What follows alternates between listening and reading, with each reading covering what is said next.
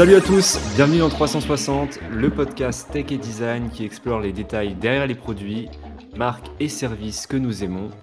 360, c'est une production de l'agence de design global Steez.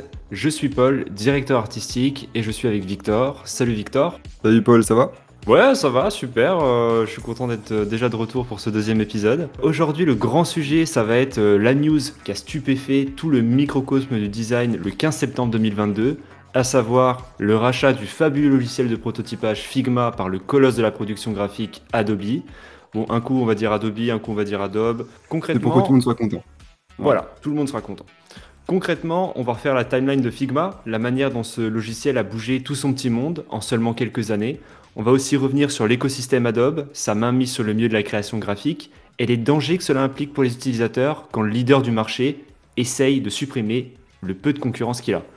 Et si vous êtes fauché ou allergique à Adobe, on fera le tour des meilleures alternatives au Creative Cloud. Mais avant toute chose, on va faire nos deux petits recos culturels. Victor, je te laisse prendre la main. Alors moi je vais vous parler de l'événement Ethics by Design, qui est un événement de trois jours organisé par l'association des designers éthiques. Concrètement, euh, de quoi ça parle?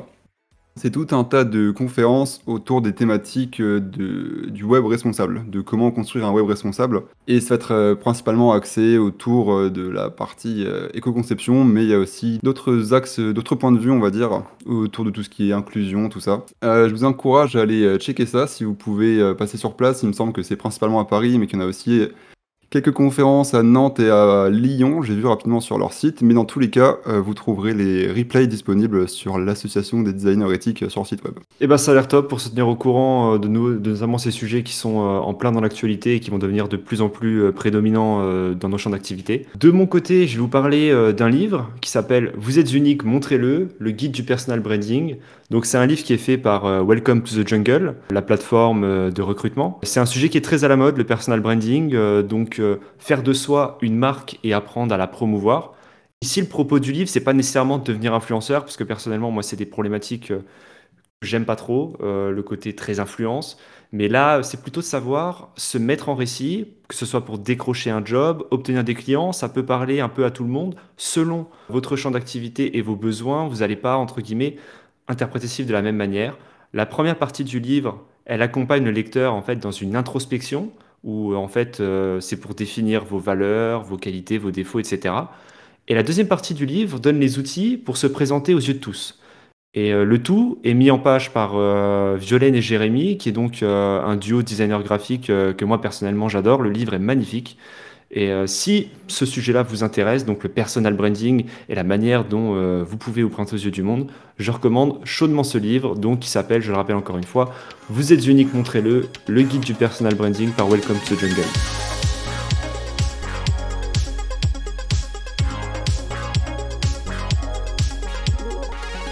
Alors avant de revenir sur Figma, on va un petit peu parler euh, un peu de tout le contexte des logiciels de prototypage. Donc historiquement, avant 2010, les designers web ils travaillaient sur les logiciels Adobe, donc euh, leader incontesté de la production de design graphique. Et là, c'était vraiment euh, complètement euh, n'importe quoi. Il y avait certaines personnes qui bossaient sur Photoshop, d'autres sur InDesign, d'autres sur Illustrator, certaines même sur After Effects. Donc il n'y avait aucun logiciel qui était vraiment tourné pour le prototypage, mais tout le monde avait l'abonnement et entre guillemets, les gens essayaient de deviner c'était lequel des logiciels où ce serait le plus simple de répondre euh, à ces nouvelles problématiques euh, du design web. À défaut d'avoir un logiciel de web design, c'est comme ça que les, les personnes euh, essayaient de se dépatouiller.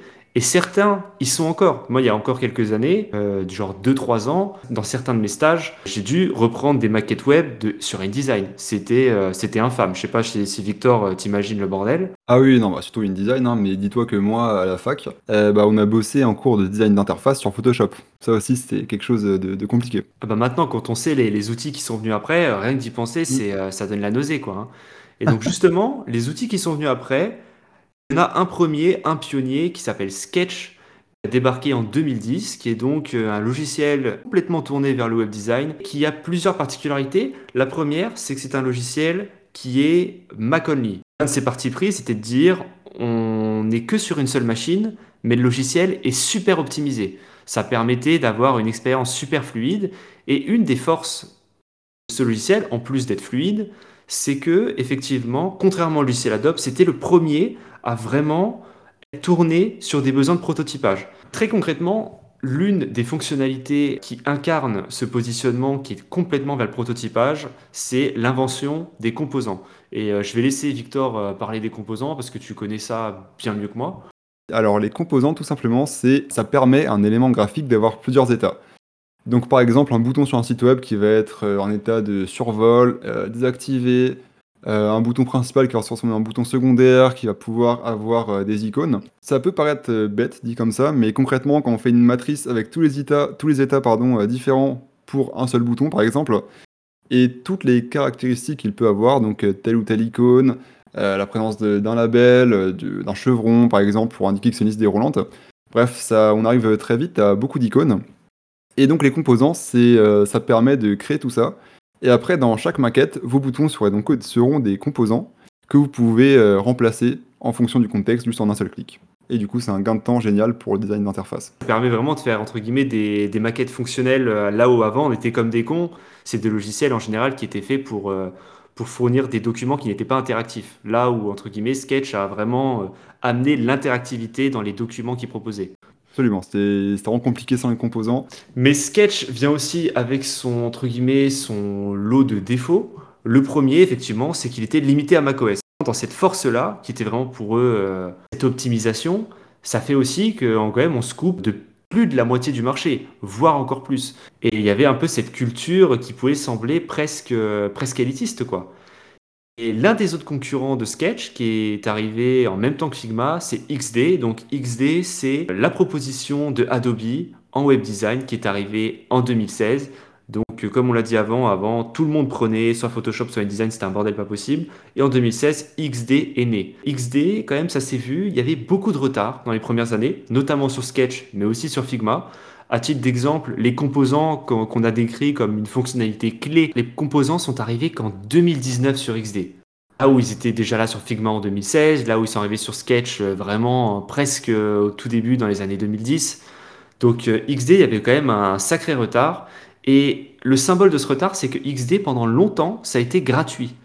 là où d'habitude XD, enfin Adobe a facturé ses apps 30 euros en individuel, plus de 60 euros son Creative Cloud pendant des années, XD a été gratuit. Et c'est l'une des seules raisons pour lesquelles euh, il y a beaucoup de gens qui ont commencé à être sur XD. Les capacités d'innovation d'XD, elles ont quand même été souvent remises en question, où effectivement, ils ont, on a l'impression qu'ils ont souvent couru après Figma et Sketch en mettant des, des fonctionnalités en retard. Et le peu de choses que XD a réussi à faire, à amener en premier, c'est des fonctionnalités parfois qui suscitaient l'interrogation. La, la, plus évidente pour moi, c'est qu'à un moment donné, ils avaient mis une fonctionnalité pour contrôler sa maquette à la voix. C'est ça, bah surtout ça fait annonce très euh, tape à l'œil en mode regarder euh, un grand avancement technologique alors que ça répond à moins de 5% et 5% c'est vraiment une moyenne extrêmement haute des usages. Et du coup, en fait, au milieu de ce contexte où d'un côté, il y avait l'excellent optimisé Sketch qui pouvait paraître un peu élitiste et XD qui était le grand géant un peu à la ramasse qui essayait de, garder le cap. Il y avait le logiciel providentiel Figma et le spécialiste de Figma, Victor, je te laisse prendre la main. Je te remercie. Euh, bah, c'est vrai que moi je suis tous les jours sur Figma. Et en fait, pour expliquer euh, brièvement ce que c'est, concrètement, Figma c'est un logiciel de design d'interface aussi, comme ses concurrents. Et pourquoi est-ce qu'il a fait son trou dans ce marché? C'est parce qu'il est arrivé avec une vision extrêmement innovante. C'est-à-dire que euh, c'est un logiciel qui peut se lancer depuis le navigateur, c'est une web, app, qui peut aussi se lancer depuis Windows ou Mac, et surtout qui propose une, collaboration en temps réel. Et ça, ça peut paraître bête, mais c'est essentiel dans le monde du design. C'est quelque chose dont on ne se rend pas compte quand on est à la fac, mais typiquement quand on commence à bosser sur des projets à plus grande échelle, où on passe par euh, plusieurs interlocuteurs, et ben c'est un bonheur fou en fait de juste pouvoir euh, dire bon, euh, faut revoir euh, tel composant, j'allume Figma, hop, on se voit tous les deux en même temps, je change ça, je change ça, hop, c'est bon, c'est réglé. Là où avant sur Sketch et XD, fallait absolument bah, télécharger une copie physique, envoyer par mail, etc. Donc vraiment c'était un enfer niveau process. À souligner que maintenant la collaboration en temps réel est arrivée sur Sketch aussi. Sur XD, je ne suis pas sûr, mais ça m'étonnerait pas. Je, crois qu'elle y est. Je, crois qu'elle y est. Euh, j'ai déjà utilisé une fois ou deux, c'est pas la folie, mais, euh, mais entre guillemets, ils ont essayé de, rattraper leur retard. Euh, même si, bon, voilà, c'est Figma pour moi à ce niveau-là, c'est souvent copié, jamais égalé. C'est ça. Bah après, ils n'avaient pas trop le choix en tous les cas. Parce qu'à partir du moment où il y a un nouveau challenger qui arrive et qui met un standard, une barre très haute, bah si t'égales pas cette barre, tu disparais tout simplement. Bon, même si t'es Adobe. ah, c'est toujours compliqué Adobe. Adobe, Adobe, bon. Euh, même si t'es Adobe, il faut reprendre ce standard parce que euh, la preuve en est, ils ont beau être, euh, avoir un monopole sur les autres marchés du design, donc graphique avec Photoshop Illustrator par exemple, et bien dans, le, dans la niche du design d'interface, Figma a pris le dessus grâce à cette vision collaborative. Puis il faut dire quand même qu'il y, a un élément qui a vraiment mis en avant la collaboration de fou. Euh, Et si c'était euh, la pandémie La pandémie tout hasard. Bien joué. Le Covid. Oh, je suis trop fort. mais c'est sûr que la, pandémie, ça a vraiment été. Euh, tout le monde du jour au lendemain s'est retrouvé chez soi et que les, entre guillemets, les logiciels collaboratifs ont été propulsés, quoi. Que ce soit des, des géants comme, euh, comme Zoom, qui de base avait personne, euh, ils ont pris une croissance de 1000% Zoom pendant le confinement. Hein. Et euh, effectivement, dans les outils de travail design, Figma, c'est vraiment l'élément central qui a vraiment totalement profité, enfin, pour moi pas profité, mais qui a, été, qui a rayonné aussi grâce à ce contexte qui nous a été malheureusement imposé. C'est ça. À savoir qu'en plus de, de l'innovation que Figma a apporté au, au, cœur de son produit, donc la collaboration, il y a eu deux autres qualités qui ont favorisé son émergence, qui sont d'un premier côté une stratégie marketing qui est réussie, qui repose sur un modèle freemium, donc c'est-à-dire que en ne payant rien, en ayant un compte d'essai, on pouvait accéder à presque toutes les fonctionnalités. Et ils ont réduit cette offre gratuite seulement l'an dernier, donc ils ont vraiment fait 5 ans à accumuler des utilisateurs, à en embaucher, enfin en embaucher, à les attirer de plus en plus, jusqu'à ce que la communauté atteigne une masse critique avant de euh, raffermir un petit peu leur, leur pricing. Donc il y a eu ça d'un côté, et de l'autre côté, il y a eu la prise en main qui est extrêmement rapide. Là où euh, tu en as parlé avant bah, sur, euh, sur, sur, Photoshop ou autre, c'était vraiment compliqué de faire du design d'interface. Sur Illustrator, euh, c'est pareil. Et bah, Figma, au tout début, ils se sont concentrés, pardon, vraiment sur l'essentiel. C'est-à-dire que vraiment, nos maquettes, on les faisait assez rapidement quand on savait où on voulait aller. Et bah, pour un néophyte du design, il tombe sur Figma, ça fait pas peur. En fait, il n'y a pas il n'y a pas des mille outils différents pour faire euh, trois choses concrètement. Bah moi je sais que je viens de la génération de designers qui a commencé à utiliser Figma à la fac et j'ai grandi avec ce logiciel, ça fait bête mais euh, quand je l'ai connu il n'y avait pas encore layout alors que maintenant layout c'est ce qui définit Figma. C'est vraiment une fonctionnalité géniale qui te permet de créer des blocs qui vont s'adapter au... Plutôt que le contenu que tu vas mettre dans les blocs va s'adapter à la taille des blocs, la disposition, etc. Et ça te fait gagner un temps fou, vraiment. Euh, et, voilà, depuis, je ne l'ai pas quitté parce que euh, c'est extrêmement pratique. Et ce que je faisais en, je sais pas, 3 euh, jours, 3-4 jours sur XD, maintenant je le fais en, un jour sur Figma, quoi. C'est trop rapide, c'est génial. Alors, il y a autre chose aussi que j'adore avec Figma, c'est son identité graphique. il me semble que toi aussi. Mais à fond. Il y a beaucoup de logiciels comme Adobe, comme Affinity, on en parlera un peu après, qui sont des logiciels qui sont purement pour les créatifs, mais entre guillemets qui s'effacent un petit peu pour laisser place aux créatifs. Et du coup, on arrive avec des logiciels qui sont, euh, on va dire, assez neutres, assez, euh, assez ennuyeux, quoi. Figma, je trouve, c'est, magnifique, quoi. Ça a de la gueule. Euh, il y, a y a une vraie patte, un vrai parti pris. Ça peut ne pas plaire, mais je trouve quand même que pour un logiciel créatif, c'est, génial d'avoir, d'avoir un design qui a de la gueule, quoi. Ouais, absolument. Et euh, pour la petite parenthèse euh, culturelle, si j'ose dire, euh, l'identité graphique de Figma, c'est ce qu'on appelle du Neo-Memphis Design, donc qui vient du Memphis Design. Pour, si vous ne savez pas ce que c'est concrètement, imaginez les années 80, c'est quoi?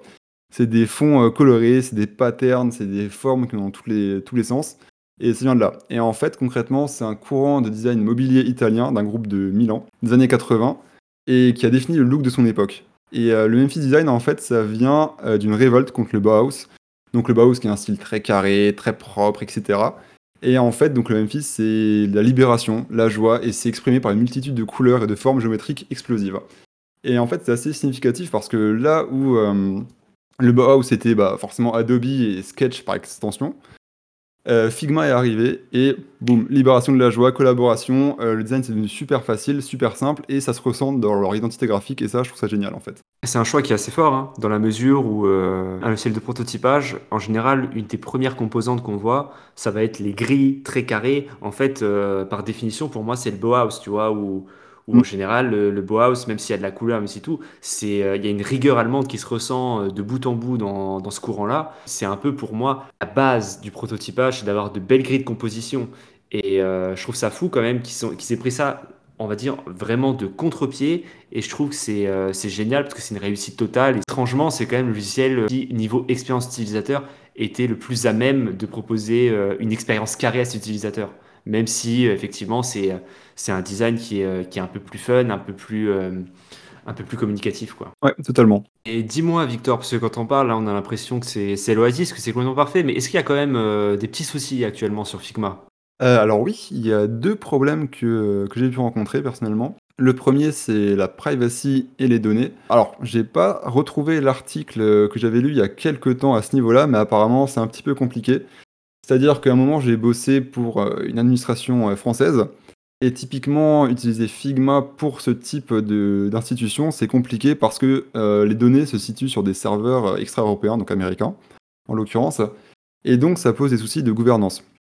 Ce qui fait qu'il y a toujours bah, il y a soit un débat à avoir et une solution à trouver, soit il faut passer par un, euh, un, autre système en fait. Le grand mot euh, de notre société aujourd'hui, c'est qu'il euh, y a tous les avantages qui viennent avec un monde super connecté, aussi tous ces inconvénients. Effectivement, quand on doit bosser sur des données sensibles, ça peut être assez compliqué de bosser sur un logiciel qui est pleinement collaboratif, où les données sont toujours dans le petit nuage. C'est ça, c'est ça. Et après, ça, c'est un point noir à noter d'un point de vue assez macro en quelque sorte. Et d'un point de vue plus micro au niveau des équipes de designers, il y a un truc qui m'a beaucoup énervé sur Figma, c'est les dark patterns. Donc les dark patterns concrètement, c'est euh, le fait de masquer le bouton supprimer son compte. Par exemple sur Amazon, si on veut supprimer un compte, il va falloir passer par 10 étapes extrêmement compliquées. Et il faut vraiment suivre des tutos parce que sinon c'est impossible et c'est fait exprès. Et justement c'est ça, c'est le fait de ne pas vouloir, enfin de vouloir empêcher des actions l'utilisateur. Concrètement, Figma utilise ce type de mécanisme quand on ajoute un membre à une équipe qui a déjà un maximum, qui a déjà atteint son seuil de contributeurs. C'est-à-dire que, par exemple, j'ai une équipe qui est limitée à 5 contributeurs, j'en ajoute un, sixième, eh ben, je vais être facturé en plus à la fin du mois sans que rien ne me prévienne. Là où c'est de toute évidence un mauvais design, je ne peux pas croire que euh, un logiciel de design ait fait une erreur de conception aussi euh, banale. Surtout qu'en plus, ils ont un public qui est très sensibilisé à ces questions. Oui, oui, oui, en plus. Alors du coup, euh, Dylan, pas cool. Hein. Fais attention, Dylan, à ne pas devenir comme Marc. Attention. Attention. Bah maintenant que Dylan a pris le chèque de Adobe, bon, je, il est sur la pente glissante, hein, je pense. C'est compliqué. Mais globalement, avant ce jour fatidique du 16 septembre, 15 septembre 2022, Figma, c'est énormissime. C'est 4 millions d'utilisateurs. Donc à titre de comparaison, euh, Adobe, c'est 22 millions d'utilisateurs payants. Figma, c'est 4 millions d'utilisateurs payants et gratuits. C'est énorme. Ça a percé avec sa composante collaborative. C'est un des rares logiciels quand même qui s'est imposé dans les agences hors de l'écosystème Adobe.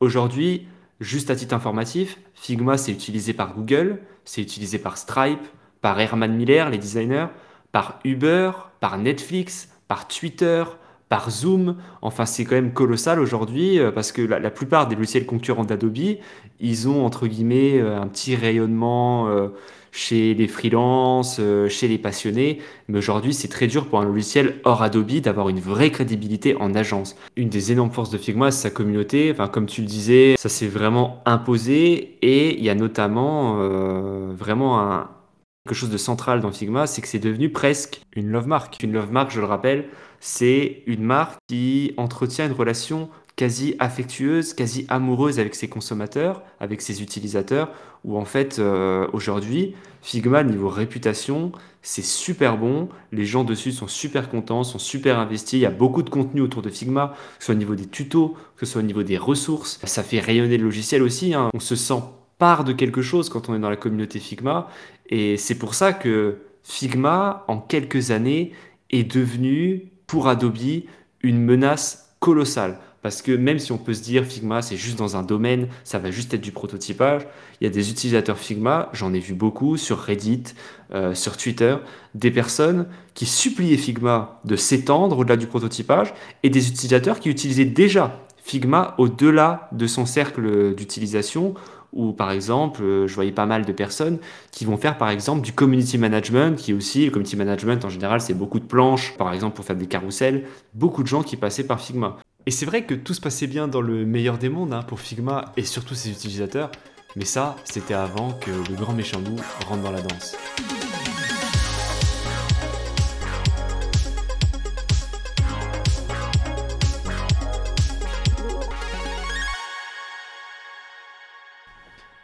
15 septembre 2022, dans l'après-midi en France, Adobe publie un communiqué pour annoncer le rachat de Figma à hauteur de 22 milliards de dollars.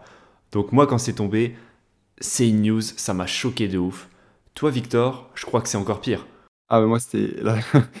la fin d'un monde concrètement. Moi moi c'est ça m'a choqué et je je fais un peu un parallèle, tu sais, avec euh, on sait tous où est-ce qu'on s'est trouvé, dans qu'est-ce qu'on faisait, dans quelle disposition on était lorsqu'on a appris une mauvaise nouvelle. Alors récemment, d'un point de vue personnel, ça peut être la mort de Kobe Bryant, vous, ça peut être la mort de Michael Jackson, ça peut être autre chose. Ben moi, je sais que je me souviendrai que le jour ou le moment où j'ai appris euh, le décès de, enfin le décès, le rachat de Figma, lapsus révélateur, j'étais euh, en réunion en, en, bossant sur Figma, sur des maquettes justement avec une collègue, et puis j'en ai parlé, et puis bah, on a parlé presque tout l'après-midi parce que c'est trop gros en fait et c'est un outil de travail euh, qui porte des valeurs et c'est rare en fait. C'est un outil qui a été extrêmement euh, innovant, qui a apporté beaucoup de choses nouvelles qui ont changé l'industrie dans laquelle je travaille et qui rejoint désormais un groupe qui stagne en fait. Et c'est là où c'est moi j'ai peur. Effectivement, euh, c'est effrayant dans la mesure où en fait j'ai l'impression qu'il y a beaucoup d'utilisateurs de Figma qui sont en fait des fervents opposants d'Adobe qui en fait ont fui Adobe et voulaient faire partir euh, d'un nouveau mouvement d'innovation. Et euh, il y a un mème que j'ai trouvé super parlant et super bien trouvé, c'est celui en fait où euh, ils reprennent Star Wars 3 avec Obi-Wan qui disait Tu étais l'élu, tu étais censé détruire les sites, pas les rejoindre. Et j'ai trouvé ça hilarant, mais totalement, totalement dans le propos où en fait il y a un sentiment de trahison qui est inhérente à cette news. Absolument. Euh, surtout, en fait, moi je trouve que ça traduit le sentiment d'impuissance d'Adobe face à Figma. Là où euh, Figma prenait du momentum, et ils n'ont pas réussi à rattraper ce, retard avec XD en fait. C'est un peu un aveu de faiblesse de la part d'Adobe, en fait, de dire euh, bon bah Figma a beaucoup d'avance. Le prototypage, c'est entre guillemets une nouvelle composante du design qui est centrale. Euh, là où à l'époque, euh, quand on s'est lancé avec Adobe, euh, les éléments centraux, c'était la retouche photo, c'était l'illustration, c'était la mise en page d'imprimé. Aujourd'hui, le nouveau secteur du design, c'est le prototypage. Et on est à la ramasse. Et on n'a pas confiance en notre équipe pour faire, entre guillemets, le nouvel outil de référence, alors on rachète l'outil de référence. Et pour moi, c'est un vrai aveu d'échec. Bah, c'est-à-dire que non seulement ils ont pas confiance, mais en plus, euh, c'est une équipe qui a sorti des fonctionnalités plus tape à l'œil que vraiment utiles. Mais euh, surtout d'un point de vue macroéconomique, bah, c'est une baisse de conscience qui se répercute en fait sur les marchés. C'est-à-dire que concrètement, euh, l'action d'Adobe est passée de 690 dollars il y a un an et demi à moins de 290 dollars. C'est une chute absolument colossale en un an. Alors évidemment, c'est pas uniquement dû à, à la montée de Figma, mais ça traduit quand même une peur de la part des investisseurs sur le marché. Mais tu as totalement raison. En fait, ces chiffres-là que tu mets en avant, ils sont révélateurs. Adobe, aujourd'hui, il y a une vraie perte de vitesse. Même si d'un côté, ils ont encore une notoriété énorme, c'est-à-dire qu'en termes de logiciel graphique, Adobe, c'est encore le top of mind, c'est le premier logiciel auquel tu penses quand, tu penses à ça. Mais la croissance, elle est limitée.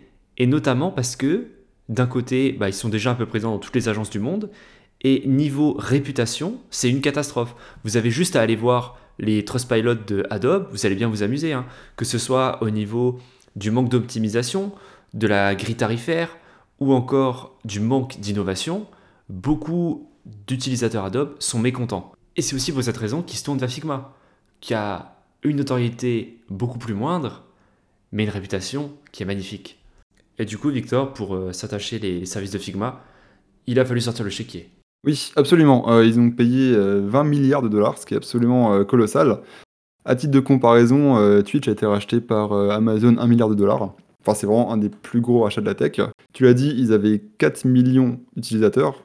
Et bah, moi, je le vois en agence. tout le monde bosse sur Figma, en fait. Enfin, mon agence, mes clients, toutes les autres agences bossent sur Figma. Donc, en fait, ils n'avaient pas trop le choix. Et si tu veux, c'est un sentiment de peur qui s'est ressenti hein, d'un point de vue macroéconomique sur l'action Adobe, vu qu'elle a été divisée euh, par deux, presque un peu plus, en l'espace d'un an et demi. Alors après, c'est euh, dû à la pandémie, comme tu l'as dit, c'est dû euh, au fait que Figma ait pris le dessus dans ce marché de niche, mais évidemment, il n'y a pas que ça. Enfin bref, tout un tas de choses. oui, donc les 20 milliards de dollars, en fait, c'est divisé entre des actions qui vont être émises en plus, donc le prix de l'action qui va encore baisser de la part d'Adobe, et du cash du cash qui n'ont pas forcément beaucoup parce que ça doit être un business qui, euh, qui tourne autour de 20 milliards de, non, 15 milliards pardon, de chiffre d'affaires par an. En bénéfice, ils sont plutôt à 4 environ. Donc ils ont vraiment fait un trou dans la trésorerie pour s'acheter Figma. C'est vrai qu'on parle beaucoup de chiffres, mais le principal intérêt, ça va être l'impact sur les utilisateurs. Et moi, la première chose qui me choque, c'est que dans ces marchés généralisés, effectivement, il n'y a pas vraiment d'autorité de la concurrence. Parce que je sais pas si tu vois, par exemple, pour les chaînes télé, il y avait le deal entre TF1 et M6 qui allait fusionner, et finalement, ça ne va pas se faire, parce que l'autorité de la, concurrence a décidé que bah, c'était bien trop dangereux euh, d'avoir un monopole si fort euh, sur la télé française. Et c'est bien dommage qu'il n'y ait pas des choses comme ça qui soient mises en place pour un cas comme Adobe et Figma. Après, c'est une autre euh, mentalité, j'ai envie de dire, vu que c'est un marché international et en l'occurrence américain bah, eux, ils sont vraiment dans le laisser-faire euh, à, l'extrême. Donc concrètement, bon, bah, c'est la loi du marché qui décide, le marché a décidé ça, on laisse faire le marché. Oui, non, mais c'est sûr que c'est euh, c'est un peu les, dérives d'un système libéral, mais pour l'utilisateur, ça peut être très dangereux parce que l'utilisateur bénéficie toujours de la concurrence.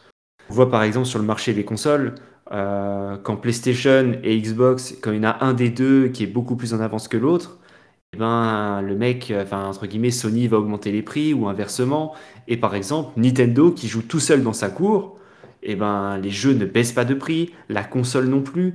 la, concurrence, en fait, quand elle est là, ça, ça bénéficie toujours aux consommateurs parce qu'il va y avoir d'un côté une course à l'innovation et de l'autre côté, il va y avoir également les prix qui se tirent vers le bas. Et on le voit aussi par exemple sur les smartphones. Aujourd'hui, maintenant pour 300 euros ou 400 euros, c'est possible d'avoir un smartphone qui est exceptionnel parce qu'en fait, les, les différents acteurs se, mettent complètement sur la gueule, quoi. Et aujourd'hui, là où on commençait enfin à avoir une petite concurrence dans le design, ben aujourd'hui, elle va être totalement, euh, totalement éclipsée, quoi. Et euh, ça me fait peur, moi, pour la suite. Est-ce que toi, as... Bon, à court terme, apparemment, rien ne va changer? Alors rien ne va changer en effet, mais uniquement à court terme parce que le rachat va être effectif, euh, je crois que c'est à la fin du premier trimestre ou début du deuxième trimestre 2023. Donc c'est-à-dire qu'on a encore quelques euh, derniers mois de liberté doux amer avec Figma et après faut être prêt au pire, j'ai envie de dire. Mais si tu veux, ils ont annoncé des choses essentielles. Ils ont annoncé ne pas vouloir changer les prix, qui est très bien sachant que Adobe c'est beaucoup plus cher.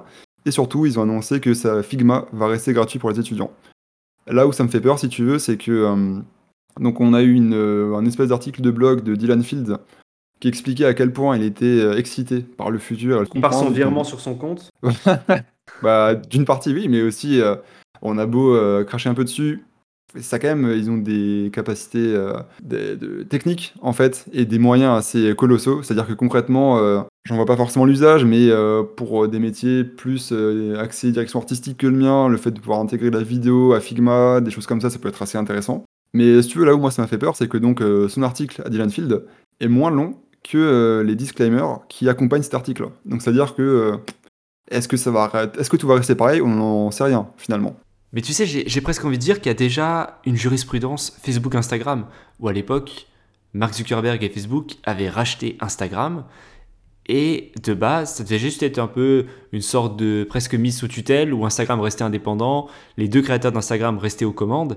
Et au final, ce qu'on a vu, c'est que ça a pris un certain temps, mais au bout de plusieurs années, il y a eu un désaccord total entre Facebook et Instagram, les deux créateurs qui n'en pouvaient plus parce qu'ils ne pouvaient rien faire et on prenait des décisions à leur place, et au final, ils étaient partis.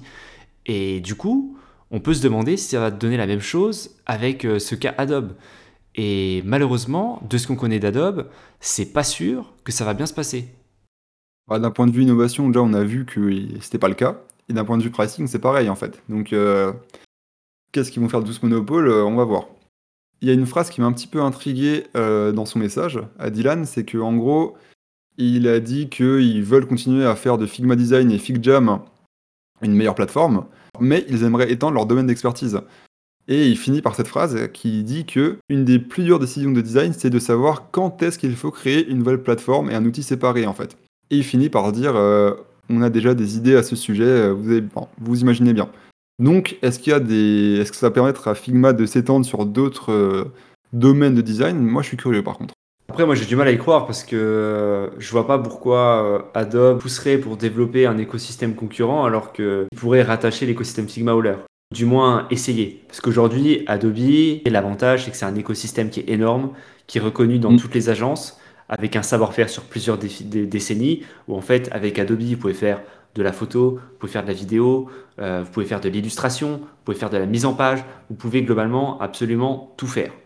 C'est assez dingue et surtout, dans la plupart des domaines, c'est la référence. Euh, Photoshop, c'est la référence en retouche photo. After Effects, c'est la référence en motion design. InDesign, c'est la référence en mise en page. Illustrator, c'est la référence en illustration. Même si maintenant il y a Procreate qui fait un peu de, barrage sur l'iPad. Mais euh, c'est quand même. ils, ont un monopole qui est énorme. Et j'en profite avec notamment un abonnement qui est relativement onéreux, la Creative Cloud, où globalement on impose la souscription à, plus de 10 logiciels, alors que de, toute manière, en fait, la plupart des utilisateurs, en général, utilisent 3-4 logiciels. C'est-à-dire que, par exemple, euh, demain, si vous voulez, vous si juste prendre XD, c'est 20 euh, ou 30 euros. En fait, si vous prenez deux logiciels chez Adobe, ça, ça revient aussi cher que la Creative Cloud. C'est soit vous payez un logiciel 30 euros, sinon à partir de deux logiciels, autant prendre la Creative Cloud qui est à 60 euros par mois. Donc euh, euh, c'est relativement cher et c'est relativement peu flexible pour les utilisateurs aujourd'hui. Tout à fait. Sinon, au-delà de, la politique tarifaire, il y a d'autres choses qu'il faut dire. C'est que niveau optimisation, parfois c'est compliqué.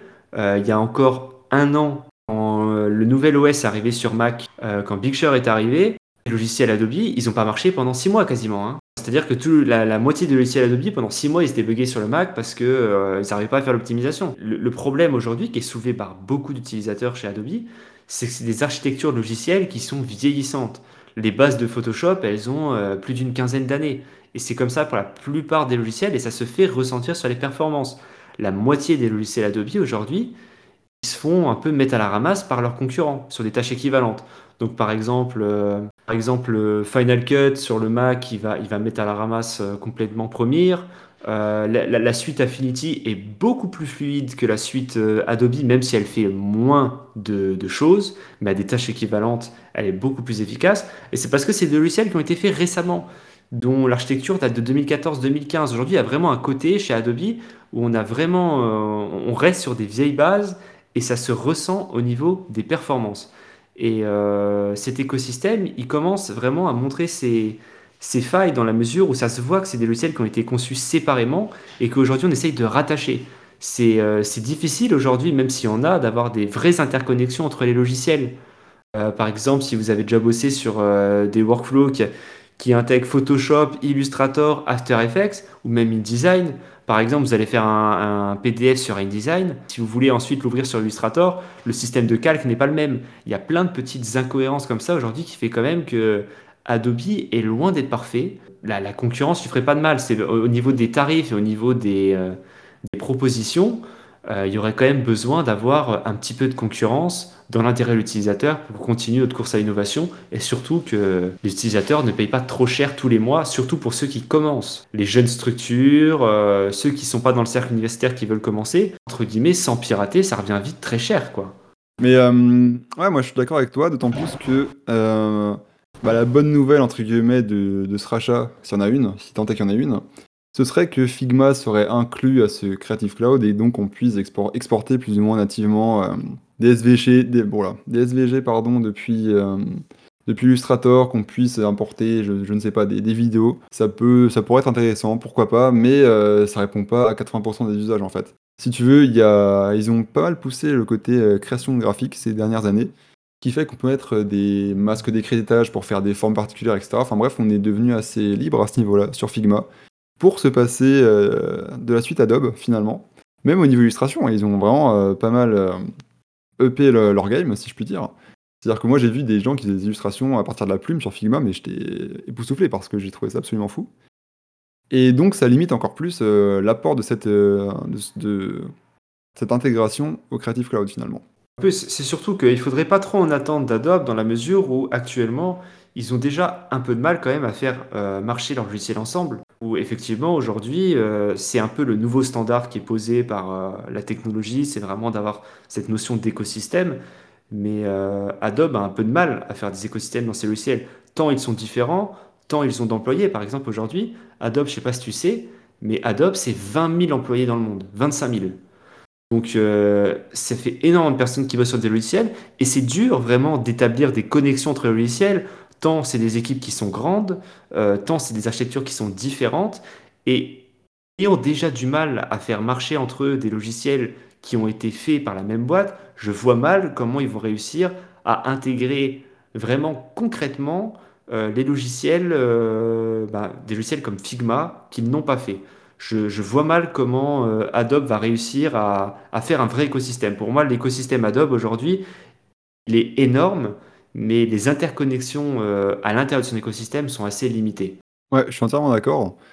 Et je rajouterais aussi que ce qui définissait Figma, c'était les innovations que ce logiciel a apportées. Et ces innovations sont portées par des gens, en fait, par les salariés. Et je suis prêt à parier qu'une bonne partie de ces gens sont dégoûtés de s'être fait racheter par Adobe parce que tu passes de l'underdog que tout le monde apprécie, qui rapporte quelque chose qui est là pour bousculer le marché, et finalement tu te fais racheter par l'ennemi que tu essayes de descendre. Donc bon, est-ce qu'ils vont pouvoir réussir à garder leur équipe intacte? Et quand bien même ce serait le cas, est-ce qu'ils vont être bridés ou non par Adobe? Après, Adobe n'a aucun intérêt à les brider en soi. Mais pour autant, on a bien vu que euh, Adobe Innovation, ça fait longtemps que ça va plus, euh, ça plus de pair. C'est pour ça qu'il fonctionne beaucoup par rachat en fait.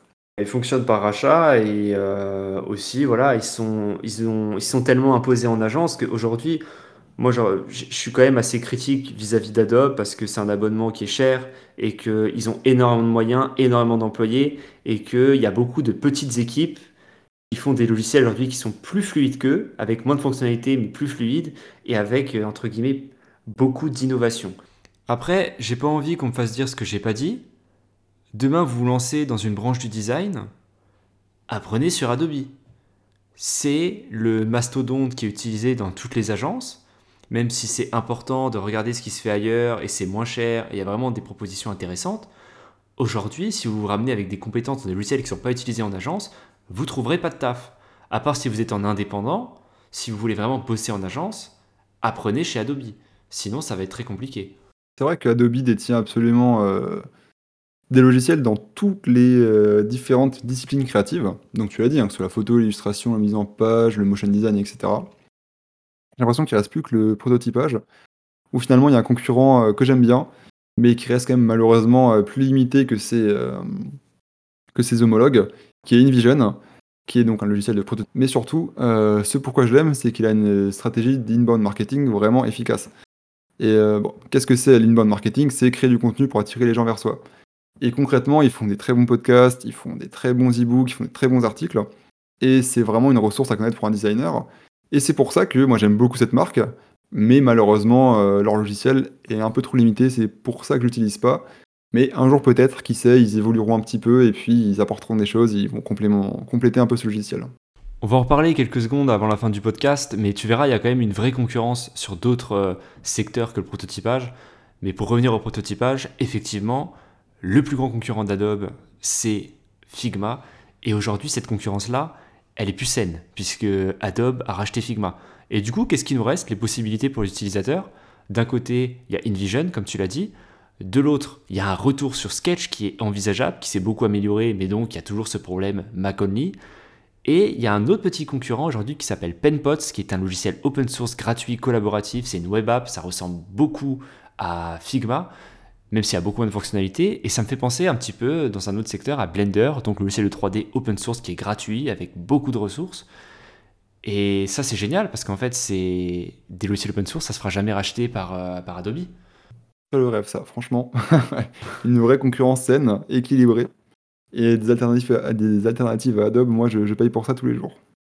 Mais hors euh, prototypage, il y a quand même des belles propositions, surtout par exemple en vidéo, où il y a vraiment des logiciels qui ont de la crédibilité en agence, comme par exemple pour le montage Final Cut Pro sur euh, l'écosystème Mac, ou encore DaVinci Resolve, qui est euh, totalement exceptionnel.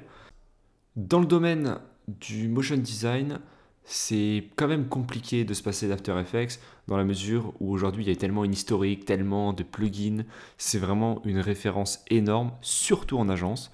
Mais si néanmoins vous cherchez une vraie alternative à After Effects et pas une alternative qui n'a rien à voir parce que souvent la première alternative qu'on vous présente à After Effects c'est Blender alors que même si ça peut faire du motion c'est pas du tout la même chose si vous voulez vraiment une belle alternative 2D en motion design je vous conseille d'aller jeter un œil à Fable ou Fable qui est donc euh, l'équivalent de Figma au motion design. Je sais que ça peut faire rêver. Donc, très rapidement, c'est une web app de motion design avec un modèle freemium.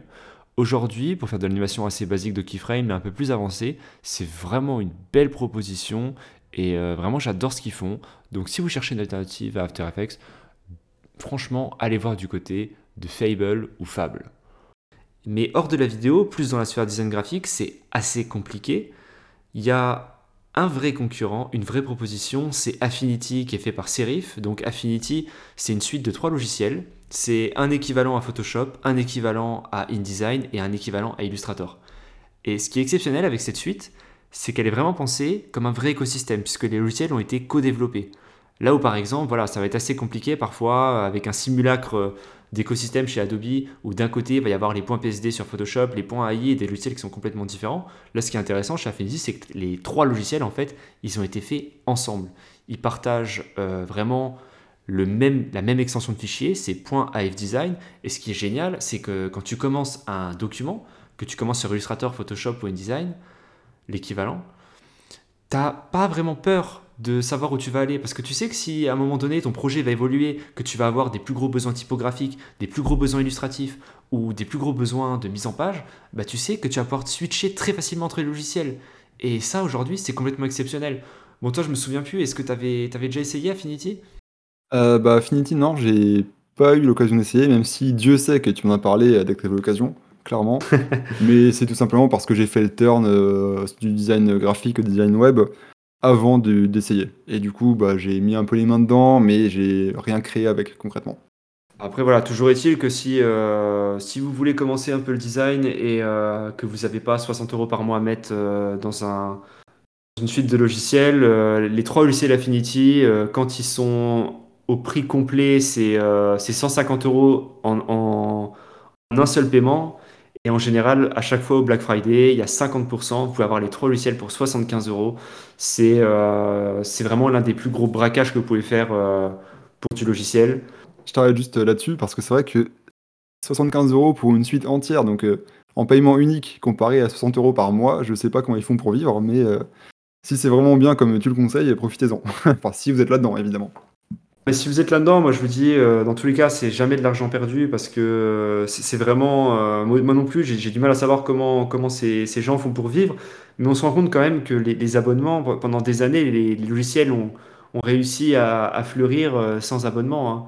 C'est un nouveau standard mm. qui a été mis, mais c'est c'est la preuve quand même que c'est possible. On sait qu'un jour, ils passeront à une version 2 qui sera payante. Comme, en fait, c'est l'ancien modèle de, de Adobe, hein, où avant c'était CS1, CS2, CS3, CS4, CS5 où à chaque fois il fallait repayer la licence.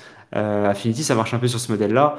Et euh, c'est vraiment. Euh, il y a certaines utilisations que vous n'aurez pas comme sur, comme sur Adobe, mais pour, vous allez retrouver 80%, 90% des fonctionnalités que vous allez avoir chez Adobe et ils le font super bien. Et pour le coup, il y a une optimisation, notamment sur Mac, qui est mais, incroyable. Hein, quand vous allez sur des gros documents vectoriels, vous allez pouvoir euh, zoomer en fois un million, vous allez pouvoir vous déplacer super fluidement. Euh, après, pour, certaines fonctionnalités, retourner sur Adobe, parfois, j'ai l'impression de retourner à l'âge de pierre. Quoi. Moi, j'utilise les deux quotidiennement quasiment. Je ne peux pas me passer d'Adobe, loin de là. Mais euh, il faut quand même aller voir un petit peu ce qui se passe ailleurs dans ce domaine-là parce qu'il y a vraiment des belles choses, notamment si vous êtes dans la photo, que vous utilisez Photoshop. Il y a aujourd'hui, par exemple, sur Mac, euh, c'est un peu comme Sketch sur Mac. euh, c'est vraiment un truc macOS only avec une optimisation incroyable qui s'appelle Pixelmator Pro. Où là, effectivement, ça va être euh, les fonctionnalités de Photoshop, que ce soit euh, du masque, de la retouche couleur, tout ce genre de choses. Pixelmator, c'est quand c'est en promo, c'est 20 euros. Quand c'est en plein pot, c'est 40 euros. C'est génial. Moi, par exemple, Photoshop, maintenant, j'utilise juste quand j'ai des retouches qui sont vraiment complexes à faire.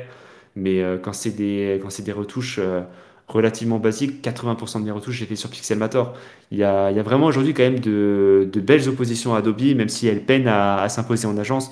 Il y a vraiment de belles choses qui se font ailleurs et euh, c'est important que ces, que petits logiciels vivent parce que, parce que voilà, on voit quand même que, que Adobe euh, reste une proposition euh, qui profite en général de son monopole pour, pour augmenter les prix et aussi pour reposer un peu sur ses lauriers. Alors c'est toujours important de préserver la concurrence. Bah écoute, moi je trouve que c'est une excellente conclusion, à moins que tu aies quelque chose à ajouter. Bah, j'ai juste envie de redire que je suis triste pour Figma, mais je pense que toi aussi. Ah bah moi le premier. où effectivement euh, on a peur pour cet outil d'innovation, que ce soit pour sa grille tarifaire et pour sa capacité à innover, surtout si euh, les équipes vont être un petit peu brisées par ce qui vient de se passer. Et pour les utilisateurs, on a très peur, euh, notamment bah, effectivement pour les prix, mais aussi pour cette course à l'innovation avec la concurrence qui s'est vraiment amoindrie dans le, dans le domaine. Quoi, hein. Ouais, absolument. Et si tu veux, j'ai vu beaucoup de gens dire que l'outil n'importe pas tant que ça finalement parce que seul le cerveau du designer compte. Euh, bon, certes, hein, mais pour autant, je pense que euh, c'est important, non seulement par rapport à tout ce qui est concurrence, on a déjà parlé, mais surtout parce qu'en l'occurrence, Figma, c'est un outil qui a incarné une vision et des innovations, des valeurs qu'il a apportées. Et c'est d'autant plus euh, pour ces raisons-là qui font que, que, que je suis triste aujourd'hui. En quelques mots, en fait, j'ai juste envie de dire que c'est difficile d'avoir de la visibilité sur le futur, que ce soit à court, moyen et long terme. Mais s'il faut faire passer un message, c'est qu'il faut continuer de soutenir des logiciels qui sont un petit peu plus indépendants, parfois sortir 20, 30, 40, 50 euros, parce que c'est eux qui en ont le plus besoin. Nous, à l'agence, on a l'avènement Adobe parce qu'on ne peut pas s'en passer. Mais c'est vrai que ça nous tient à cœur d'utiliser les petits logiciels qui ont une vision différente, qui amènent de, de nouveaux usages en fait euh, dans nos métiers c'est super important, que ce soit pour nous, mais aussi pour euh, le consommateur et notre domaine en général, vraiment de ne surtout pas laisser Adobe atteindre son but ultime, qui est d'être tout seul en haut de la montagne. C'est génial, j'adore cette conclusion. Eh ben c'est parfait, c'est dans la boîte. Et bien voilà, c'était notre euh, grand avis sur euh, la news qui a eu l'effet d'une tragédie grecque sur nous, le rachat de Figma par Adobe le monopole d'Adobe et globalement les solutions pour essayer d'en sortir. Donc euh, merci Victor pour ton temps et ton expertise, c'est toujours aussi cool de faire ce projet avec toi. Merci à toi. Et j'en profite pour vous dire que si vous aimez ce podcast, vous pouvez le faire savoir en laissant des notes, des avis, notamment sur Spotify et Apple Podcast. Merci à ceux qui l'ont déjà fait, c'est super encourageant. Et on vous donne rendez-vous pour le prochain numéro de 360. Salut à tous. À la prochaine.